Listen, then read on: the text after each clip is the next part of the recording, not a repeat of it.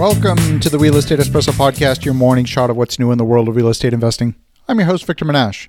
Thank you to all the loyal listeners. And in celebration of 100,000 downloads, we have a huge giveaway here on the Real Estate Espresso podcast. We're giving away an autographed copy of Robert Kiyosaki's latest book, Second Chance. If you'd like to win an autographed copy of Robert's latest book, send an email to victor at victorjm.com and put 100,000 in the subject. We'll be holding the drawing on the last day of October, and the winner will be announced on November 1st. Send your email to victor at victorjm.com with 100,000 in the subject line. Today is another AMA episode. That is, Ask Me Anything. I love to answer your questions. If you have a question you think is going to be of broad interest, send it in. I'll answer it live on the air. Send your questions to victor at victorjm.com. In today's episode, David from Pittsburgh asks Many of us probably agree that real estate is one of the most advantageous investment vehicles, especially if you can put together your own deals and serve as the operator. As you helpfully pointed out, real estate is like any other business. We know that many businesses take a strong passion and conviction to succeed. I've been someone who's been involved in real estate as a limited partner without being directly involved in operations, but I'd like to transition into a more active role as an operator or capital raiser. How much passion in real estate do I need to have before considering such a transition? Well, David, that's a great question. Real estate can be approached in so many different ways, and it's not one size fits all. Depending on how you engage the industry, you'll experience projects of differing durations and different types of engagements. And I'm focusing on the time aspect for reasons that'll become pretty quickly apparent. First of all, when you have a traditional career, your focus is on the company, its clients, and your own professional development. In the world of entrepreneurship, your world becomes a succession of projects rather than a traditional career. It's true in real estate, and it's also true in other entrepreneurial ventures. The entrepreneur who's in charge of the project often has to wait the entire span of the project to experience the full reward of that project.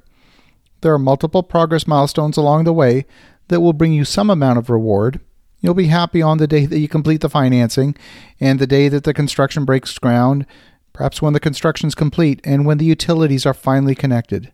And then when the interior finishes are done, each one of these steps are emotionally rewarding. But when you get into the world of development, these rewards are fairly infrequent and they're fairly intangible. Now, when you're in the workforce, by contrast, and let's say you hold a job as a software engineer, you get very regular rewards, almost on a daily and weekly basis. You might be working on, say, a software module that completes a specific function. You design it, you test it, you integrate it, you test it some more, and at each stage of the testing process, you work out the bugs. And each time something works, you get the satisfaction of delivering and completing something. You also get paid every couple of weeks. If you're investing passively in real estate, you get your interest payment or perhaps your monthly preferred distribution, and you get regular reports on the project's progress. You aren't directly experiencing the uphill climb of the project and all the delays and setbacks. You're getting a filtered subset of the experience. But if you're the entrepreneur, you're dealing with the day to day problems and your compensation is being held in the balance. Even if part of the project funding is to pay for day to day expenses of operating the project's back office, your primary compensation is likely being deferred to the end of the project. If the project is a two or three year project, that requires a tremendous amount of tenacity. And none of what I'm describing here is unique to real estate. If you're the entrepreneur in charge of a technology company, the process is very similar, and the rewards are similarly intangible and infrequent. The degree of passion about real estate isn't the primary measure. You certainly have to believe in the outcome of your projects, and you certainly have to love it enough to stick with it and not quit. But sticking with it has more to do with your persistence, your grit, and tenacity than it has to do with your passion for real estate. Passion by itself isn't enough. In fact, too much passion may blind you to the realities of the project. I prefer to say that I take a disimpassioned approach to evaluating a project prior to committing to it and from the time the project's committed, I take a highly impassioned approach to seeing it through.